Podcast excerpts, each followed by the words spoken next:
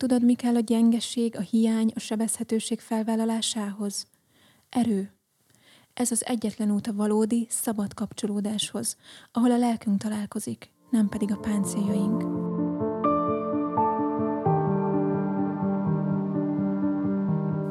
Szia, Flóra vagyok, ez pedig a Forma Állapot, egy transformatív podcast önismeretről, önfejlesztésről és testi-lelki egészségről.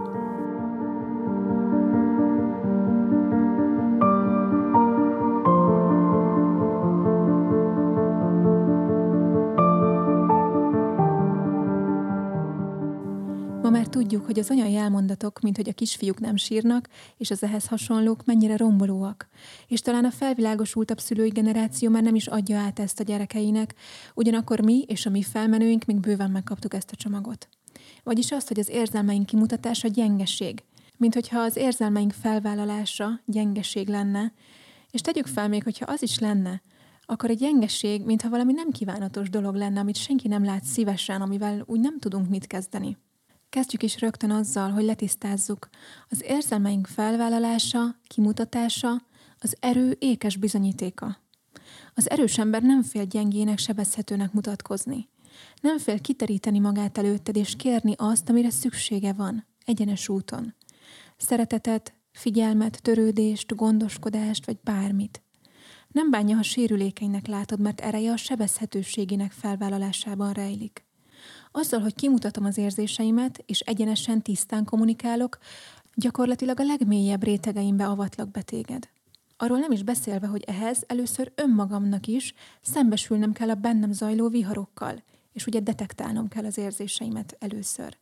Sokan már ettől is annyira félnek, hogy nem engedik meg maguknak az érzelmeik átélését, azt meg pláne nem, hogy ezeket mások is meglássák. Mert amikor megmutatom magam előtted, ilyen mélységekben, akkor gyakorlatilag rád bízom magam. Sebezhetőségi felületet mutatok magamon. Az instabil, sérült, megdolgozatlan ember ezzel szemben takargatja a gyengeségét. Élete a hiányai, a sérülései, a gyengeségei elfedéséről szól. Játszmák, státuszok, pénz, címek, márkanevek, skalpok hajszolása, minden, amivel bizonygathatja a bizonytalant. Ő nem kéri, amire szüksége van, mert ahhoz először rá kéne néznie, és el kéne ismernie a hiányait. Helyette megtanult a kerülőúton rejtett játszmákkal, manipulációval elvenni azt, ami kell. Nem azért, mert rossz ember, hanem mert gyermekként, amikor még egyenes úton kérte, akkor nem kapta meg. És hogy mi a baj a játszmákkal? A játszmákhoz nem lehet kapcsolódni. A játszma egy pajzs, egy páncél ami elválaszt minket a valódi kapcsolódástól. Elmesélek egy történetet, amiben tökéletesen megmutatkozik mindez. Voltam egyszer egy csoporton, egy önismereti csoporton, ahol volt egy lány. Nagyon sokat beszélt. A szünetekben is, és úgy általában is ő volt az, akire mindig rá kellett szólni, hogy tömörebben fogalmazzon, mert a terjedelmes sztorikkal elviszi a, az energiát a csoporttól. A szünetekben is mindig sztorizott, csak mondta, mondta, aztán amikor a csoportvezető visszajelezte neki, hogy túl sok vagy, akkor ő jelezte, hogy szeretne ezen dolgozni. Most már itt felhívnám a figyelmet egyébként, hogy ez mekkora bátorságra val, mert hogy mennyivel könnyebb besértődni egy ilyen visszajelzésen, nem? Hogy így megszoktuk társadalmilag, hogy ez, ez a válaszreakció, a, bezárul, a bezáródás, a bezárulás, a besértődés. Mert ez sokkal könnyebb, mint szembenézni ezzel a visszajelzéssel, és beleállni, és azt mondani, hogy oké, okay, itt vagyok, fejlődni akarok ebből. Ez a lány pontosan ezt tette, úgyhogy nagyon, nagyon csodálatra méltó volt, ahogyan ő beleállt ebbe az egészbe. Szóval a következő történt. A csoport összes tagjának egyesével visszajelzést kellett adnia arról, hogy mit vált ki belőlük a lány jelenléte. És hát tudod, mindenki olyanokat mondott, hogy hát így elfáradok tőle, az elején még érdekel, amit mondasz, aztán elveszítem a fonalat, és már nem tudok odafigyelni. Aztán volt, aki azt mondta, hogy dacot vált ki belőlem. Mert azt érzem, hogy ezzel erőszakkal akarod el, hogy ezzel, amit csinálsz, erőszakkal akarod elvenni tőlem a figyelmet, és én nem akarom odaadni azért sem. Aztán volt, aki azt mondta, hogy dühöt, frusztrációt vált ki, vagy éppen arra készteti őket, hogy távolságot tartsanak az ő személyétől. Szóval mindenki valami hasonlót mondott, aminek egy dolog volt a lényege, hogy nem tudunk hozzád kapcsolódni. Aztán a sokat beszélő lány elmesélte, hogy miről is szól nála ez a játszma. Természetesen nem volt tudatában annak, hogy ő így működik, de amikor ez ki lett téve, akkor megértette, és elmondta őszintén azt, hogy valójában ő csak szeretne adni az embereknek. Hogy szeretné megmutatni magát, hogy szeretné, ha látnák, hogy ő, mennyi ért, hogy ő mennyire értékes és, és okos. Szerette volna, hogyha figyelnek rá, és számít másoknak az, amit mond. Mert hogy amikor gyerek volt, akkor otthon nem nagyon hallgatták meg, nem értékelték. Nem ért soha semmit a szava, nem volt figyelembe véve. Szóval a törekvései, hogy megmutassa magát, arról szóltak, hogy szeretett volna nagyon kapcsolódni, hogy szeretett volna adni, hogy szerette volna megmutatni, hogy ő, ő mennyi, benne mennyi érték van, tudod? Csak hogy a működésével éppen az ellenkezőjét érte el ennek. Viszont addig nem látta mindezt, amíg valaki vissza nem adta neki ezt őszintén, vissza nem jelezték neki. És tudjátok, amikor őszintén beszélt a fájdalmairól, a hiányairól, akkor egy teljesen más embert láttunk megnyílni, megmutatkozni. És hát aztán újra fel volt dobva a kérdés, hogy most mit vált ki belőlünk ez a lány, hogy láttuk, láttuk benne ezt az oldalt, ezt az őszintességet.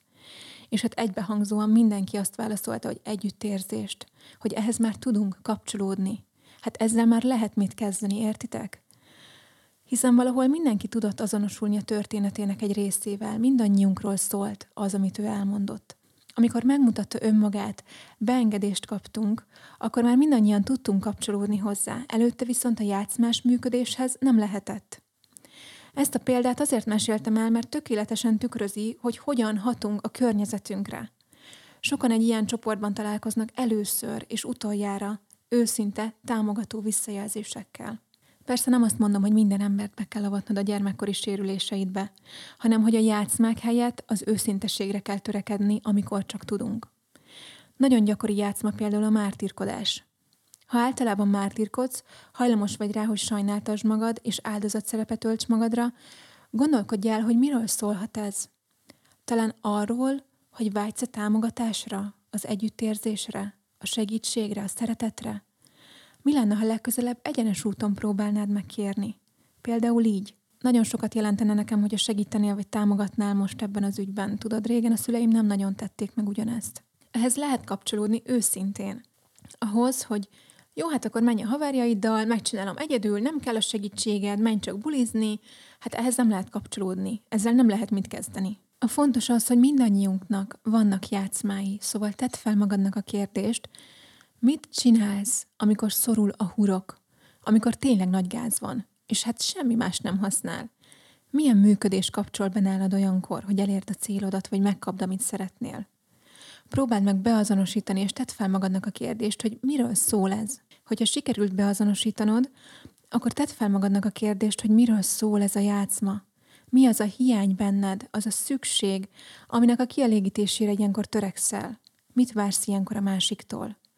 És ha megvan, próbáld meg legközelebb egyenes úton kérni. Meg fogsz lepődni az eredményen. Ijesztő ez a gondolat? Bizonyára a legtöbb embernek az, hiszen ilyenkor gyakorlatilag lecsupaszítva odarakod magad a másik ember elé, és nincs ráhatásod a következményekre. Lehet, hogy megadja, amire vágysz, de lehet, hogy elutasító lesz. Ezért annyira nehéz, mert nincs kontroll, viszont megjelenik a vesztesség lehetősége nagyon erőteljesen. Hiszen gondolj csak bele, hogyha én kiterítem magam eléd, és te nemet mondasz rám, az visszavonhatatlanul jelenteni fog valamit, igaz? Mert ha elmondom, hogy a szüleim sohasem támogattak, ezért most nagyon sokat jelentene nekem a jelenléted, a segítséged, a támogatásod, és te ennek ellenére elfordulsz tőlem, hát az jelent valamit, visszavonhatatlanul. Onnantól már nincs mentségünk arra, hogy miért tartjuk ezt továbbra is életben, ezen a módon. Ezért nem akarjuk erre megadni az esélyt. Helyette játszmázunk, és megpróbáljuk kicsikarni erőszakkal azt, ami kell. De ez borzasztóan romboló mind a két irányból. Ugyanakkor, hogyha igent mondasz rám, csupaszon, játszmáktól mentesen, amikor őszintén kiadom magam neked, akkor biztosan tudhatom, hogy rám mondtál igent. Ez az egyetlen út a valódi szabad kapcsolódáshoz, ahol a lelkünk találkozik, nem pedig a páncéljaink. Egyébként már gyermekkorban megtanuljuk a játszmákat, Alapvetően arra vágyunk, hogy feltétel nélkül szeressenek minket a szüleink, de sajnos ez nagyon keveseknek adatik meg. Legalábbis kevesen kapják meg a feltétel nélküli szerethetőség üzenetét, mert hát annyi mindenen elbukhat ez a dolog sajnos. És ha nem kapom meg, akkor megtanulok úgy viselkedni, felveszek olyan működési módokat, hogy a lehető legtöbbet megkapjak ebből mégis.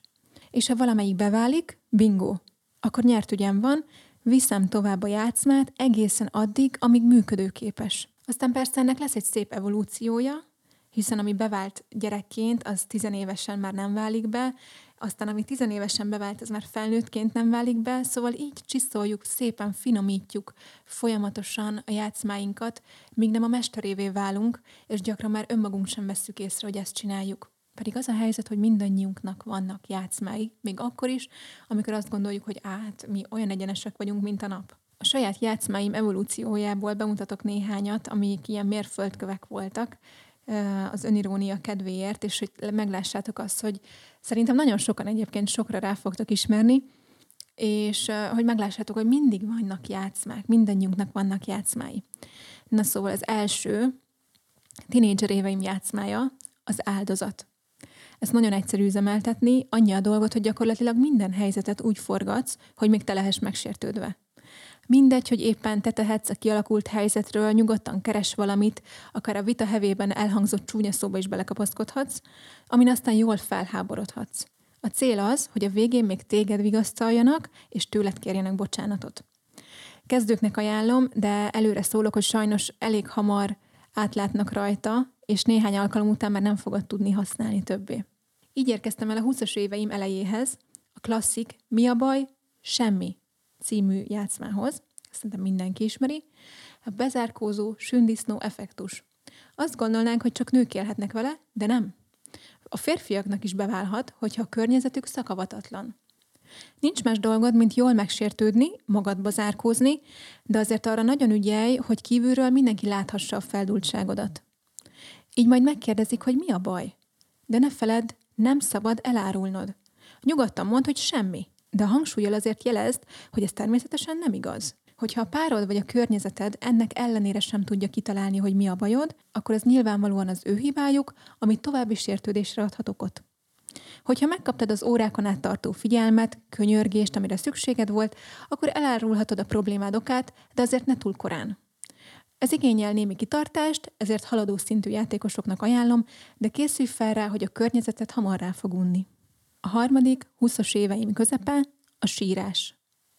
Figyelem, ez már középhaladó szint, mivel meg kell tanulnod olyankor sírni, amikor egyébként nem is jönne természetesen. Női játékosoknak kiváló fegyver, hogyha már semmi más nem használ, és látod, hogy a vitapartnered nem adja fel, nem hátrál meg, és eléggé vesztésre állsz, akkor dobd be a sírást. Nem mindenkinél működik, de vannak olyan hímegyedek, akikben bekapcsol a védelmező ösztön, és azonnal megenyhülnek.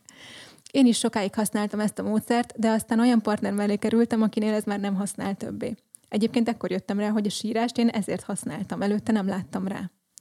Hogyha a te párodnál bejön, akkor bingo, ezzel szépen le lehet húzni egy életet egyébként, mert bármikor előveheted, és megkapod a sajnálatot, a figyelmet, anélkül, hogy rájönne arra, hogy mit csinálsz.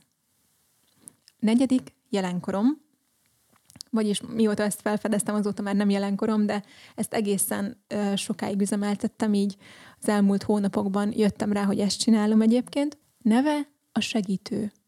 Csak profiknak ajánlom, így kell csinálni. Minden vitánál intellektuális fölénybe helyezed magad, ehhez jól jöhet, hogyha segítői szakmád van.